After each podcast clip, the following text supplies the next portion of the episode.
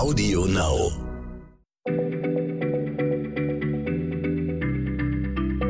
Schneller Schlau, der kurze Wissenspodcast von PM.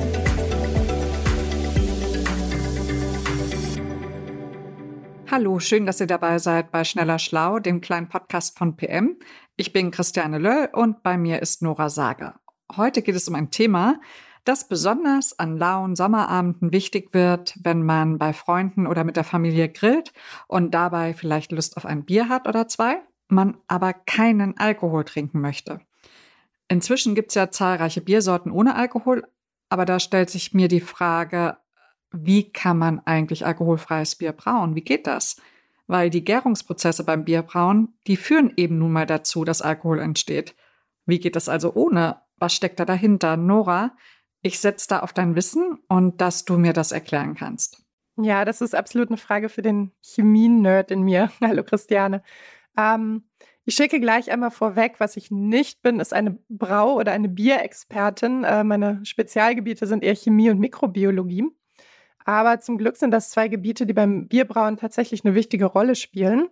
Und wie alkoholfreies Bier entsteht, das begreift man am besten, wenn man sich erstmal den ganz normalen Brauprozess anschaut. Sehr gerne. Und dann frage ich aber als erstes, was steckt eigentlich in Bier alles drin? Sag's nochmal für die, die es nicht wissen. Das diktiert natürlich das berühmte Reinheitsgebot, beziehungsweise, wenn man es jetzt ganz genau nimmt, äh, diktiert es das vorläufige Biersteuergesetz von 1993. Das äh, Reinheitsgebot ist nicht rechtlich bindend. Und dieses Biersteuergesetz besagt, die einzigen zulässigen Zutaten sind Hopfen, Gerste beziehungsweise aus Gerste hergestellter Malz, Hefe und natürlich Wasser. In Craft-Bieren sind manchmal noch weitere Zutaten drin. Aber das ist ein Sonderfall. Wer die als Bier verkaufen will, der muss dazu tatsächlich erst einen Antrag stellen. Also der muss sich das genehmigen lassen. Solche Sonderfälle spielen aber im Folgenden tatsächlich keine Rolle. Wenn wir uns jetzt den äh, Brauprozess angucken, der startet mit Malz, also mit Gerstenkörnern, die kurz keimen dürfen und dann direkt wieder getrocknet werden. Und diese Keimungsphase ist deswegen wichtig, weil dabei Enzyme aktiviert werden, die dann zu Beginn des Brauprozesses die Stärke im Getreide in Zucker aufspalten. Also wir haben ein riesengroßes Molekül, nämlich die Stärke, und die wird von Enzymen in viele kleine Zuckermoleküle zerlegt, insbesondere in Maltosezucker. Zusammengefasst, man versetzt das Malz mit warmem Wasser und erhält dann am Ende eine zuckrige Lösung und das ist die sogenannte Würze. Und das geschieht bei jedem Bier, egal ob es am Ende Alkohol enthalten soll oder nicht. Genau, das geschieht bei jedem Bier und anschließend äh, wird die Würze gekocht, dann ähm, wird für das Aroma der Hopfen zugesetzt, dann wird die ganze Lösung wieder abgekühlt und bis dahin ist noch gar kein Trinkalkohol, sprich Ethanol, enthalten. Der entsteht nämlich jetzt im nächsten Schritt, wenn für die Gärung die Hefepilze zugegeben werden. Und die Hefe, die verstoffwechselt dann den Malzzucker ebenfalls mit Hilfe von Enzymen in Kohlendioxid, also im Grunde das, was hinterher das, das Gesprudel ausmacht, und in Ethanol. Dazu braucht sie in der Regel ein paar Tage und am Ende hat sie dann so zwischen 60 und 70 Prozent des Malzzuckers in Alkohol umgesetzt.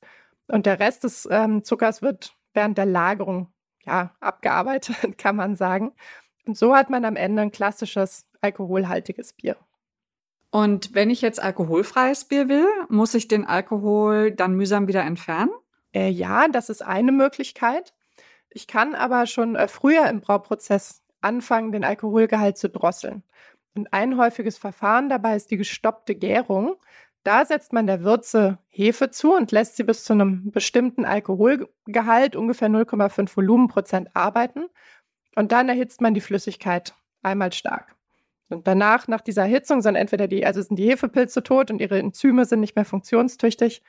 Ähm, das heißt, es kann kein Zucker mehr zu Alkohol umgesetzt werden. Also es ist doch Alkohol dran, ne? Das ist ja, habe ich irgendwo mal gehört, dass alkoholfreies Bier nicht komplett frei ist, richtig? Ja, das ist tatsächlich richtig. Alkoholfreies Bier ist nicht komplett alkoholfrei. Ich denke, man würde besser sagen, es ist alkoholarm, denn es darf bis zu 0,5 Volumenprozent Alkohol beinhalten. Und das Unternehmen dennoch so tun dürfen, als sei es alkoholfrei, das liegt daran, dass auch in Lebensmitteln natürlicherweise Alkohol drin sein kann, zum Beispiel in Traubensaft oder in Sauerteigbrot. In einer sehr reifen Banane ist zum Beispiel 0,6 Prozent Alkohol drin und deswegen sind diese geringen Mengen von Alkohol nicht kennzeichnungspflichtig. Es gibt tatsächlich auch Biere namens 0,0. Da wird dann mit den eben beschriebenen Verfahren der Alkoholwert unter 0,03 Prozent gedrückt und dann darf man abrunden und landet eben bei 0,0. Das ist quasi alkoholfrei, auch wenn natürlich das ein oder andere Alkoholmolekül da schon noch drin rumschwimmen kann. Es ist problematisch, dass auf Bieren alkoholfrei steht, auch wenn da noch bis zu 0,5 Prozent Alkohol drin sind.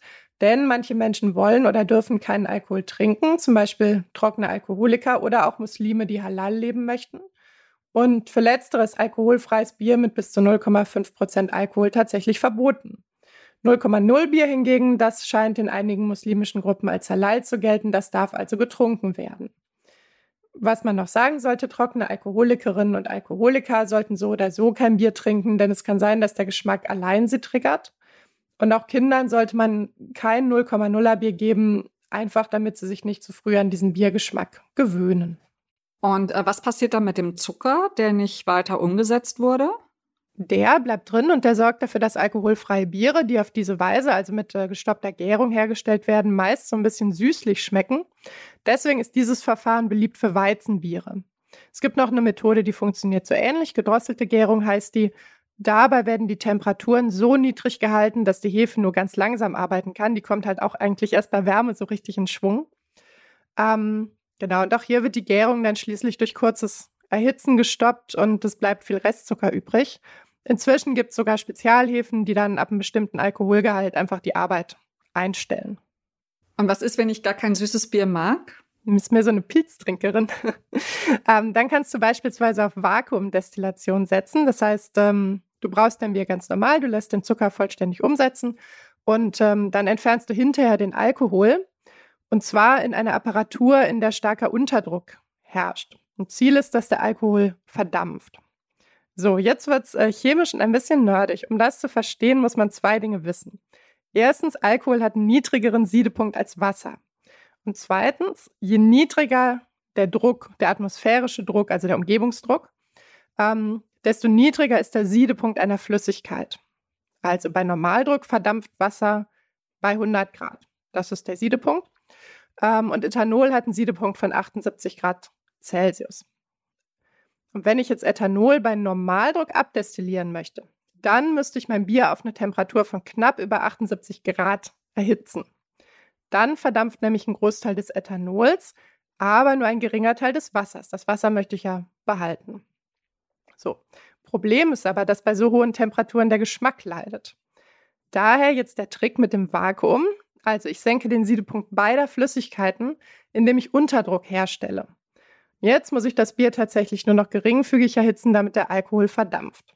Und die Aromastoffe, die mitverdampfen, manchmal werden so ein paar Moleküle quasi mit, mitgerissen, ähm, die werden aufgefangen und dann ins Bier zurückgeführt. Und das ist ein Verfahren, das ist eher für herbe Biere geeignet. Ich merke schon, das ist die Thematik äh, für jeden Chemikertraum, oder? Und äh, da du ja auch Host bei dem Audible Podcast, sag mal, du als Chemiker warst, äh, scheint mir, du hast eine Menge mitgenommen. Ja, ja, ich äh, musste auch musste direkt an meine beiden Chemiker denken und das, äh, das ist irgendwie schade, war, dass wir keine Bierfolge hatten. Wir hatten eine Destillationsfolge, wen es interessiert. Da ging es aber um Schnaps. Ähm, genau, es gibt noch ein weiteres nerdiges äh, klingendes Verfahren, nämlich die Umkehrosmose. Und äh, da wird auch quasi normal gebraut, alkoholisches Bier, und dann wird das Bier durch einen Filter gepresst. Und dessen Poren sind so klein, dass sich nahezu ausschließlich Wasser- und Ethanolmoleküle dadurch quetschen können. Die sind nämlich kleiner als äh, die Zucker- und die Aromastoffe. Und aus diesem sogenannten Permeat, also allen Molekülen, die sich durch den Filter gequetscht haben, da wird dann wiederum der Alkohol abdestilliert und das Wasser wird zurückgeführt ins Bier. Okay, das ist, hört sich wirklich ein bisschen nerdig an, aber da gibt es bestimmt viele Leute, die sich richtig gut damit auskennen. Ich aber würde das Ganze jetzt so zusammenfassen. Es gibt zwei grundsätzliche Herangehensweisen. Entweder stoppt man die Gärung, sobald die Hefe einen kleinen Teil des Zuckers in Alkohol verwandelt hat, oder man braut ein ganz normales Bier und entfernt anschließend den Alkohol. Genau, also wofür ich jetzt irgendwie fünf Minuten geredet habe, hast du sehr gut in zehn Sekunden zusammengefasst. Es gibt noch ein paar Spezialtricks. Also man kann zum Beispiel Würze herstellen, die nur wenig Zucker enthält. Aber das sind Spezialfälle. Also das, was wir abgehandelt haben, sind so die gängigsten Verfahren. Möchtest du zum Abschluss noch ein paar Fun Facts zum Thema alkoholfreies Bier haben? Absolutely. Her damit. Sehr gut. Also, ich habe bei der Recherche zum Beispiel gelernt, dass die Ostberliner Brauerei Engelhardt 1972 das erste alkoholfreie Bier Deutschlands auf den Markt gebracht hat. Warum in der DDR? Da galt eine strenge Null-Promille-Grenze beim Autofahren. Und deswegen hieß das Bier auch Aubi, was einfach kurz für Autofahrerbier war. Und ähm, die Wessis dürften tatsächlich bis 1973 am Steuer noch 1,5 Promille im Blut haben. Kann man sich gar nicht mehr vorstellen. Die hatten alkoholfreies Bier jetzt also nicht so wahnsinnig dringend nötig. Aber heute ist es bei uns auch ganz schön gefragt, oder? Weil also im Supermarkt kann man jetzt so, so viele Biere aus, äh, auswählen, die auch keinen Alkohol haben. Äh, ja, heute ist es, also auch bei uns haben sich ja die Promillegrenzen geändert und wahrscheinlich auch einfach die, das Bewusstsein für Gesundheit und für die Gefahren des Alkoholkonsums. Ähm, ich habe mal in die Statistik des Deutschen Brauerbundes geschaut und die Produktion von alkoholfreiem Bier, die war über die letzten Jahre tatsächlich relativ konstant. Also die pendelte so zwischen 6 und 6,8 Millionen Hektoliter. Aber was zurückgeht, ist der Konsum von alkoholischem Bier. Da sind wir ungefähr bei 85 Millionen Hektoliter jetzt. Also das sind fast 10 Millionen Hektoliter weniger als 2013. Will heißen, das Verhältnis quasi von alkoholfreiem zu alkoholischem Bier hat sich verändert. Alkoholfreies Bier macht inzwischen fast 10 Prozent der Gesamtproduktion aus. Immerhin. Und äh, vielen Dank, Nora, für die ganzen Erläuterungen. Äh, und in dem Sinne wünschen wir euch auf äh, viele schöne Grillabende diesen Sommer und immer eine sichere Heimfahrt. Und wenn ihr Bier trinkt mit Alkohol oder ohne, dann denkt daran, ihr genießt das Ergebnis zahlreicher chemischer und mikrobiologischer Prozesse. Das habe ich heute gelernt. Wir sagen Tschüss und hoffentlich bis bald. Tschüss, danke fürs Zuhören und äh, ja, Prost, ne? Prost. Schneller Schlau, der kurze Wissenspodcast von PM.